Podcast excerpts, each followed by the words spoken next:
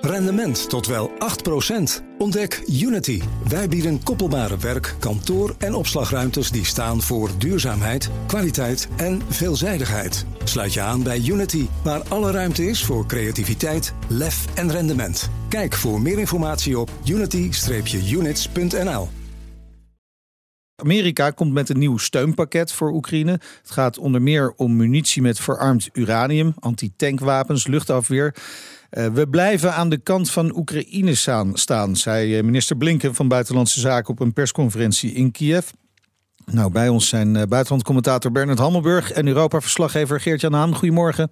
Goedemorgen. Goedemorgen. Ja, Geert-Jan, hier in de studio. Ik begin even bij jou voordat we naar de relatie tussen de twee landen gaan. Eerst de situatie op de grond. Wat, wat is het laatste nieuws?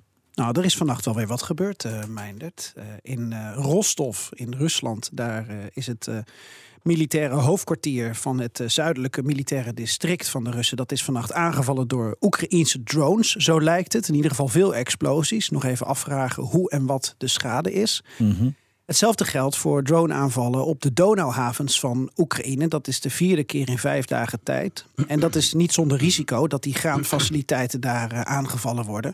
Want na een van die nachtelijke bombardementen zijn er ook brokstukken in Roemenië gevonden. En dat is NAVO-gebied. Nou, Roemenië heeft dat uh, de afgelopen twee dagen eerst uh, stellig ontkend. Ja. Daarna enorm gedownplayed. Dat deed Polen vorig jaar ook al een keer. Ja. En ik zat erover na te denken. Aan de ene kant is het logisch, want je wil niet om deze reden een derde wereldoorlog ontketenen. Aan de andere kant kun je die ontkenningen ook wel een beetje zien als een zwaktebod. Want ja, weet je, je kan toch zeggen: dit hebben de Russen op hun geweten. En pas op Moskou, want we sturen uh, e-tekkens of zo naar Oekraïne ja, ja. als je hiermee doorgaat. Of zeg überhaupt dat het is gebeurd. Want Um, Iwan die hier zit, die is ook handig met, uh, met, met, met social media, mm -hmm. met, uh, met OSINT. Uh, je kan alles checken, alles komt naar buiten tegenwoordig. Ja, uh, Bernard, hoe zie jij dat? Nou, ik ben het helemaal met uh, Geert-Jan eens. Het is uh, de vraag of je er niet gewoon rugbaarheid aan moet geven. Maar ik snap ook wel hun terughoudendheid. Want je zou, als je heel orthodox redeneert, kunnen zeggen: formeel is dit een artikel 5 kwestie. Er ja. is een wapen neergekomen op NAVO-gebied. Oei, oei, we moeten dus nu een oorlog beginnen tegen Rusland. Met z'n allen. He, dat zit er altijd een beetje achter. Dus ik denk dat ze die vooral die discussie willen vermijden. Is een stuk van een wapen hetzelfde als een wapen? Uh, nou, enzovoort. Dus ik, ik begrijp. Als ik de, de, zeggen, de, de Roemeense regering was geweest, had ik ook een beetje voorzichtig gedaan. Ja, dus dat is dan wel logisch. Maar ja, aan de andere kant, zoals Geert-Jan zegt, uh, een stevig uh, geluid laten horen. Je hebt ook nog artikel 4. Dit is niet eens artikel ja, ja, 4. maar artikel, artikel 4 dat betekent, en volgens mij gebeurt dat ook in feite, dat betekent consultaties bij een ernstige situatie. He, dat, zo luidt ja. artikel 4. En dat is mee, dat moet voordat je artikel 5 gebruikt. Dus je kan niet zomaar doen. Je moet eerst bij elkaar komen en erover praten en zeggen: dit is ernstig. Wat gaan we doen? Uh, dat is hier, nou ja. Uh, er is voortdurend NAVO-overleg, ook in Brussel door de ambassadeurs. Maar er is geen, volgens mij ook geen artikel 4-procedure gestart. Nee, die is ook niet gestart inderdaad. Goed, uh, dan gaan we even naar het bezoek van Anthony Blinken aan Oekraïne. De Amerikaanse minister van Buitenlandse Zaken. Hij bleef een nacht slapen in Kiev. Overlegde daarna een hele dag met onder meer Zelensky, generale staf van Oekraïne. Uh, ook zijn ambtgenoot Kuleba. wat is het Amerikaanse belang van dit bezoek? Bernard? Um... Nou, naar mijn idee uh, was het echt nodig. Uh, omdat uh, er voortdurend, ook in Amerika zelf vooral, toch discussies komen over de noodzaak en de duur van hulp. Hoe lang moet je hiermee doorgaan? Kan dat, er is oppositie. Er is gemorrel in Amerika, in het congres, ook wel in de samenleving. Wat hebben we ermee te maken? Moeten we daar nou zoveel geld en middelen in steken? Enzovoort. En, ik, en, en de regering Biden, uh, die, die balanceert een beetje tussen twee dingen. Die, is, die, die staat vaak een beetje op de rem. Maar uiteindelijk komt dan toch over de brug, omdat uh, de regering Biden in elk geval vindt dat het ondenkbaar is dat Oekraïne deze oorlog zou verliezen. Maar ja, er zijn ook verkiezingen aan de gang. Uh, en ehm, de, de tegenpartij, Trump en consorten, die zien eigenlijk helemaal niks meer in hulp aan Oekraïne. Al die dingen spelen. Nou, wat, het beste wat je dan kan doen, is erheen gaan. En ook de symboliek is interessant. Hij is daar blijven slapen. Heeft hij nooit eerder gedaan. Er was bovendien ook nog een bombardement. Dus het was allemaal nog reuze spannend. Dus de boodschap was: kijk, wij sturen de, uh, een van de belangrijkste eh, leden van het kabinet daarheen. met een handvol, wat weet ik, hij komt een miljard dollar aan nieuwe hulp aanbieden alle mogelijke hulp. Uh, het gaat niet maar alleen om wapens, maar ook wel. Uh, hij blijft daar slapen. Uh, de boodschap is: wij staan achter jullie, we blijven achter jullie. En trek je vooral niet al te veel aan van, van die discussie die in Amerika woedt. Ja. Geert-Jan, Amerika is natuurlijk gewoon de belangrijkste steunpilaar hè, voor Oekraïne.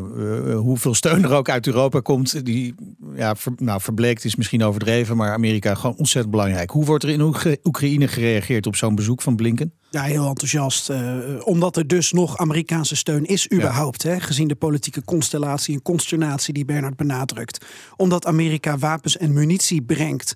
Uh, met name dat de Abrams tanks van munitie met verarmd uranium worden voorzien, wordt bejubeld. Maar het gaat ook om hele kleine dingen die belangrijk zijn.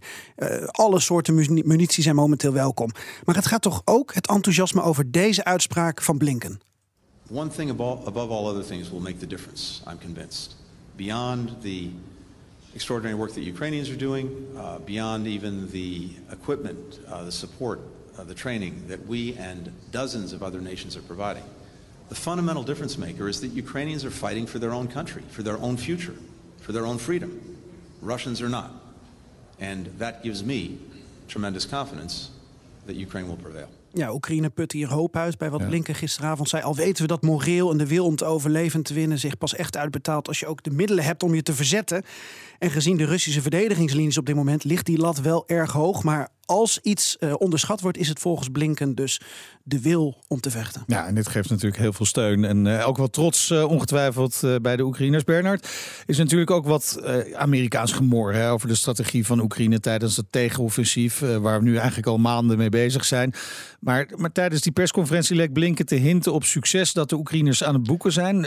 hebben ze elkaar misschien wat meer teruggevonden? Ik, ik denk het wel. er kwam, Geert-Jan en ik hadden het daar gisteravond laat nog over. ik, ik ik vond de allerinteressantste vraag op die persconferentie een van de Wall Street Journal aan uh, de uh, Oekraïense minister. Namelijk maakte zich zorgen over dat gemor in Amerika. En toen kwam er een, een lang en prachtig antwoord van allebei. Uh, dat, dat ze kunnen blijven rekenen op die steun. Dus het is benoemd en ook beantwoord. Ehm, dus ja, in, het is gewoon, na, naar mijn idee, dat was heel verstandig en heel goed dat, dat dit is gebeurd. Ehm, maar je moet ook realistisch zijn, dat gemor is er wel. Ja. Geert-Jan, bij dit soort ontmoetingen en bezoeken wordt er natuurlijk ook altijd uitgebreid geluncht. Dus laten we afsluiten met een uitsmijter. Of beter gezegd, misschien een, eh, een dubbele cheeseburger. When I was a student, my best hangover food was actually to go to, go to McDonald's. Well done. I'm sure that was a rare, very rare. very, very rare, of course. Ja, het is misschien wat moeilijk te verstaan, maar uh, Kuleba die zegt tegen Blinken dat McDonald's vroeger zijn favoriete katervoedsel was. Wat deden ze daar? Uh, ik geloof dat Iwan het filmpje ook heeft uh, gezien. Dus Iwan, vul me gerust uh, aan. Maar Kuleba en Blinken die waren in de, in de McDonald's voor fantastische PR. Al het rumoer, dat is de beveiliging en dat zijn de vele cameramensen. Verder waren er natuurlijk geen gasten. En uh, Kuleba die uh, had een of andere uh, rap, wat is het, met, met kers ja, of zo. Een soort appelding App, app, Appelkers ja. rap, pannenkoek ding. Ja. Verbrandde nog zijn mond volgens mij. Ja, zag ik. Wat zeg je? Friet zag ik ook. Ja, Blinken, Blinken die at frietjes. En het was wel komisch, want beide mannen zeiden dus tegen elkaar... Um, ik mag dit van mijn dokter eigenlijk niet eten. En de ander zegt nee, ik ook niet. maar waar het op neerkomt is, uh, het is een symbolische plek. Want de McDonald's uh, moest aan het begin van de oorlog sluiten in, uh, in Kiev. En de McDonald's staat in de Oekraïne, net als eigenlijk in Rusland, toch um, symbool voor de, de vrije wereld. En, en misschien ook wel het kapitalisme. Ja. En Kuleba heeft dus met, met Blinken gebeld aan het begin van de oorlog van nou... Ehm, kun jij regelen of kunnen we ervoor zorgen dat die McDonald's hier in ieder geval weer open gaan? Want dat is symbolisch heel belangrijk. Nou, zo gezegd, zo gedaan. En om dat um, ja, te onderstrepen ging Blinken een, een frietje mee eten in de McDonald's. Ook al was dat niet op advies van zijn dokter. nou, misschien kunnen ze, als die oorlog uiteindelijk voorbij is, nog eens een keer samen een lekker Happy Meal nuttigen daar. Dankjewel. Buitenlandcommentator Bernard Hammelburg en Europa-verslaggever Geert-Jan Haan. Rendement tot wel 8%. Ontdek Unity. Wij bieden koppelbare werk, kantoor en opslagruimtes die staan voor duurzaamheid, kwaliteit en veelzijdigheid. Sluit je aan bij Unity, waar alle ruimte is voor creativiteit, lef en rendement. Kijk voor meer informatie op unity-units.nl.